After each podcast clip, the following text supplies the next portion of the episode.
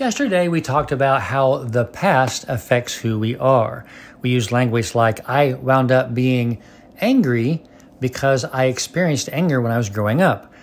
The I wound up statement helps us see where things come from in our past. Well, today, let's focus on who I'm becoming. I love saying things like this. I became really good at what I'm doing because I practiced the skills really hard. I'm becoming the most quality therapist you ever saw. I'm a very kind, gentle man. And the reason I'm that way is because I focus on being kind and gentle. So today I want you to be thinking about who you're becoming. I am becoming whatever you want that to be because in what you're doing to become that person. And that way we're thinking more about the future. Again, an example would be I am becoming very gentle and generous because I'm taking time to be fully present. Practice this, I'm sure it'll have a big difference in how you think about yourself. I love you. I'm Dan Clark.